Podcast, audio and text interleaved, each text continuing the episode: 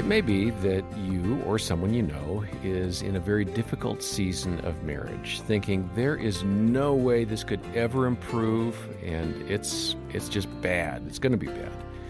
I love what Jesus said in Matthew chapter 19 that with God all things are possible. So hang on, have hope. It's never too late for God to do a miracle in your relationship.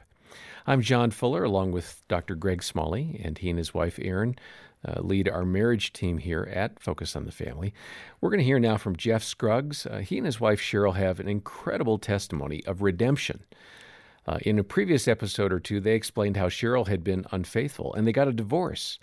Uh, here's Jeff talking with Jim Daly about how God began to change his heart during that time as they were apart in the Christian community, the mistake we make is mm. trying to project some kind of perfection. Mm. Right. And people that are living what you lived don't know where to connect because we're saying, hey, you just, you know, you accept the Lord and you live happily ever after.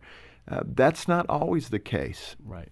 And God definitely wants that life for us. I'm reminded of John 10:10 10, 10, that the thief comes to kill, steal and destroy, but he came that we might have life and life more abundantly. Right. Of course, talking about the Lord Jesus Christ. Right. You live a testimony now that fulfills that scripture because mm-hmm. your marriage was dead. Mm-hmm. Right. And the Lord breathed life back into it. Mm-hmm. So let's pick up from that point. Mm-hmm. Uh, if again, if you didn't hear it, you got to go listen mm-hmm. to it because it was dramatic. As Cheryl said last time, it was like living a soap opera. Mm-hmm. Uh, Jeff, you put the pieces together uh, Cheryl was never able to really tell you that she was having an affair. Right. But after the divorce, you went to pick up your daughters and you saw the man, you knew the man, mm-hmm. and put two and two together. Right. You talked about feeling that anger at the end of the last program. We need to talk about that because men in this situation, there's a lot of testosterone that goes on mm-hmm. right. at that moment. You right. want to throttle yes. some people. Yes. Talk about what you were feeling and how you dealt with it. Mm-hmm. I was so angry for a couple of years, really. And I didn't deal with it very well, to be honest with you. But at the same time, I knew the girls didn't want this divorce. Mm. So my motivation was to make things as easy for them or as healthy as they could be given the situation. So when I would have the girls, I tried to be as positive and upbeat as I could be. I never spoke badly about their mom in front of them. But at when the I, point of divorce, how old are your girls? Twin girls. They're four years old. four point. years old four when years the divorce old. is final. Yes. Okay. Yeah, it's it's just so sad when I think even today when I think back on it mm-hmm. about their little lives and just how crushed they were because every night when we'd put them to bed, when I put them to bed, they were, it would just you know they would spill their guts to me and just cry. Yeah, and they would cry every night. You know, and it's like Lauren typically when would, you had them. When I had them, yeah. Lauren typically Lauren would want her mom and uh, you know, it was just so sad. And a lot of times, if I couldn't console them, you know, I'd call Cheryl and she would come over and, you know, talk to them or rub their back until they fell asleep. Or if it was really bad, just take one of them home with her. But it never felt settled. It was always fractured. I was angry. I felt like I was on a roller coaster. When I had the girls, I was on a high. And when I didn't have them, I was in a low. Mm-hmm. And probably looking back, I was probably depressed. Mm-hmm. Who, who were you angry at? Uh, I was mostly angry at Cheryl and um, and you know, to be honest with you, I was angry at, at, God too. I was like, how could He let this happen to my family? Of course, I was looking back, I see how selfish that was. Mm-hmm. We'll talk about that because yeah. that's a common statement that mm-hmm. people make. Uh, but when you really reflect on it, I'm sure God's saying, "Hey, uh, in reality, I didn't do this." Right. You've well, exactly. It. And I made it all about me. Mm. You know, like, I'm this good guy. I haven't done anything wrong. You know, I haven't done anything wrong. Of course not. In fact, at that point, I wasn't owning ha- having any ownership in it. Mm. I was blaming the whole thing on Cheryl. Mm. And, you know, looking back now and what the Lord started to show me was I had a lot to do with it. And it wasn't so much what I did, it was more what I didn't do. Mm. And so it was the sin of omission, you know, and, and really that I never loved her like God calls us to love our wives. And, you know, when I read 1 Peter 3 7 now, it just convicts me. because I ne- What is the verse? Well, it's to, you know we're to treat our wives as the weaker vessel, and I never treated her as the weaker vessel, and you know as like a piece of porcelain, like protecting her, covering her. I never did that. In fact, and then it uh, goes on and co-heirs of the grace of life, and you know I never treated her as a co-heir or as an equal. You know, I always looked at her as like I knew the part where she was supposed to submit to me. I got that right, but I wasn't submitting to the Lord. So how how does that work if I'm not submitting to the Lord and I'm the spiritual leader of the family? So God started revealing the, this to me in so many different ways, and so eventually, you know, I was still helping with the high school youth at the church probably two years after that, they asked me to teach the boys a Wednesday night Bible study, and they wanted me to use the book by Kent Hughes called The Disciplines of a Godly Man. Mm-hmm. And I would tell these high school boys, you know, you need to do as Kent says in the book, not as I did. And I would use the mistakes I made in my marriage as an example to these high school boys. And, and I also told them, I'm learning this three days ahead of you. And that's because I'm preparing the lesson on Sunday night, delivering it to you on Wednesday. So you're anywhere from 14 to 17, and I'm 34 at that point.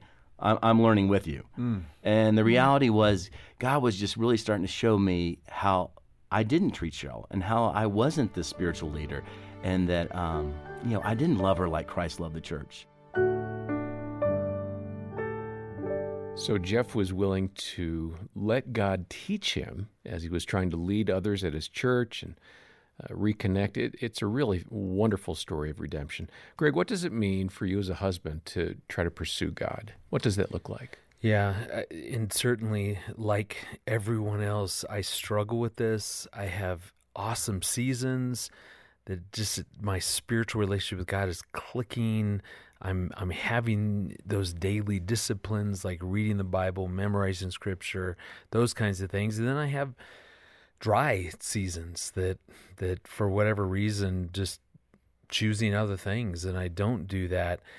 Right now, honestly, I'm I'm in a a, a good season. So I really made a commitment um, to to read one chapter in Proverbs every day, and and boy, I just I, I love that. It's just it's an easy way to start the day. I'm learning something, and then I I pick one verse and then I text it out to my family. We have a group text, you know, and and I'll send it out to them and just with some thoughts mm. on you know sometimes they respond other times you know no one does Crickets or they give it a, whatever, a yeah. heart you know emoji mm. or a thumbs up but but I, I I see though what it does then in my marriage and for one, I think the impact that that has on Erin is that it really helps her to feel safe and secure with me. When she knows that I'm really plugged into God, that I'm pursuing God, it just creates a safety and the security. You know, it's it I think it's scary to to follow a husband's lead who isn't really chasing and pursuing after God. That's mm. that's scary because then I'm operating on my own resources yeah. and and it's just I'm, i show up differently. Now and, I know you, Greg, so I want to ask this yeah. um, carefully, but it sounds like you're perfect. I mean, you're getting up and having quiet time with God, and you're so you're obeying Him, and, and you don't have any problems. I'll probably play that what you just said to Erin. Just as that, well, let her be that be my ringtone. No, and that's what I'm trying to say. I, and I, am trying I to make plenty. sure listeners hear that you and I are not perfect. No, we're not, offering opportunities to to grow in yeah. in ways that we've learned. So, and, and I'm just saying, I I have dry more dry seasons spiritually than I do the season I'm in right now. And and by the way, I'm in like chapter 21 of Proverbs. So I mean, think about that. That's been maybe the last 21 days. So I'm not saying I've been doing this for the last 13 years. I'm just saying right now I have a good rhythm with the Lord in going through one chapter in yeah. Proverbs every day. It it it I, I it's impacting me. I, I, what I've even found that that it's it, I I pursue Erin to pray for her more and and I'm finding myself at the end of the day we're in bed I'll just quickly go hey what's some what's going on tomorrow that I can pray about and she'll give me one thing yeah. now I'll, honestly it it bothers me to some degree that she doesn't go and what's going on in your life? And literally well, it, that's why she's not here today so it, so we can know, um, remind her by listening to yeah, this that, and that's no, okay joking. because I don't do that so that she reciprocates that. I'm just saying it's funny how how that that's not happening yet. I'm and, and again I imagine that it will. But but it really the more I do that um, even asking her in the morning, I really try before I leave the house to go, hey, what's going on today again I can pray for, and she'll say it. And I'll quick, just I mean, it takes me seriously 15 seconds, kiss her, and I'm out the door. Yeah. Um, but I think all that helps Erin to feel more safe, more secure with me. And then it, it definitely impacts our intimacy and closeness. There, there's that classic analogy. You think of a triangle. If God's on the you know the tip of that triangle, and then Erin is on one side, I'm on the other. You know, the the closer we draw to God, who's at the top of that triangle, Mm-hmm. the closer we become as a couple. And it's it's overused. I get that, but it really is true. Yeah, it, I- it impacts our our intimacy and our connection. I am of the same conviction, and I'm thinking of a study some friends at uh, Back to the Bible did about Bible engagement. Yeah. And they found that if you're in Scripture, um, listening to it, reading it, um, pursuing what God might say through the Bible to you four times a week or more, your life is going to look different than most of the people around you. It's going to look healthier and balanced and safer, to your point. So, uh, do what works for you. We're not selling a program or um, a devotional book. We want you to find God and to seek Him out on a regular basis. And so get into a rhythm, as Greg is saying. And if you're in trouble or if you know somebody who is, please know we're here to help. Our Hope Restored program has seen so many couples uh, find hope and uh, find healing for their relationship. In fact, for couples who go through that marriage intensive program, 80% are still married two years later. It's phenomenally effective. And we've got details about Hope Restored in the show notes. And we do have the book that captures Jeff Scruggs and his wife Cheryl's story. It's called I Do Again. It's inspirational. And uh, it's available for a one time gift or a monthly pledge of any amount to the Ministry of Focus on the Family. Details about Hope Restored and that book, I Do Again, and your opportunity to donate are in the show notes. We'll hear more of the Scruggs testimony next time. And for now, on behalf of the Smalleys and our entire team, I'm John Fuller, and thanks for listening to the Focus on the Family Marriage Podcast.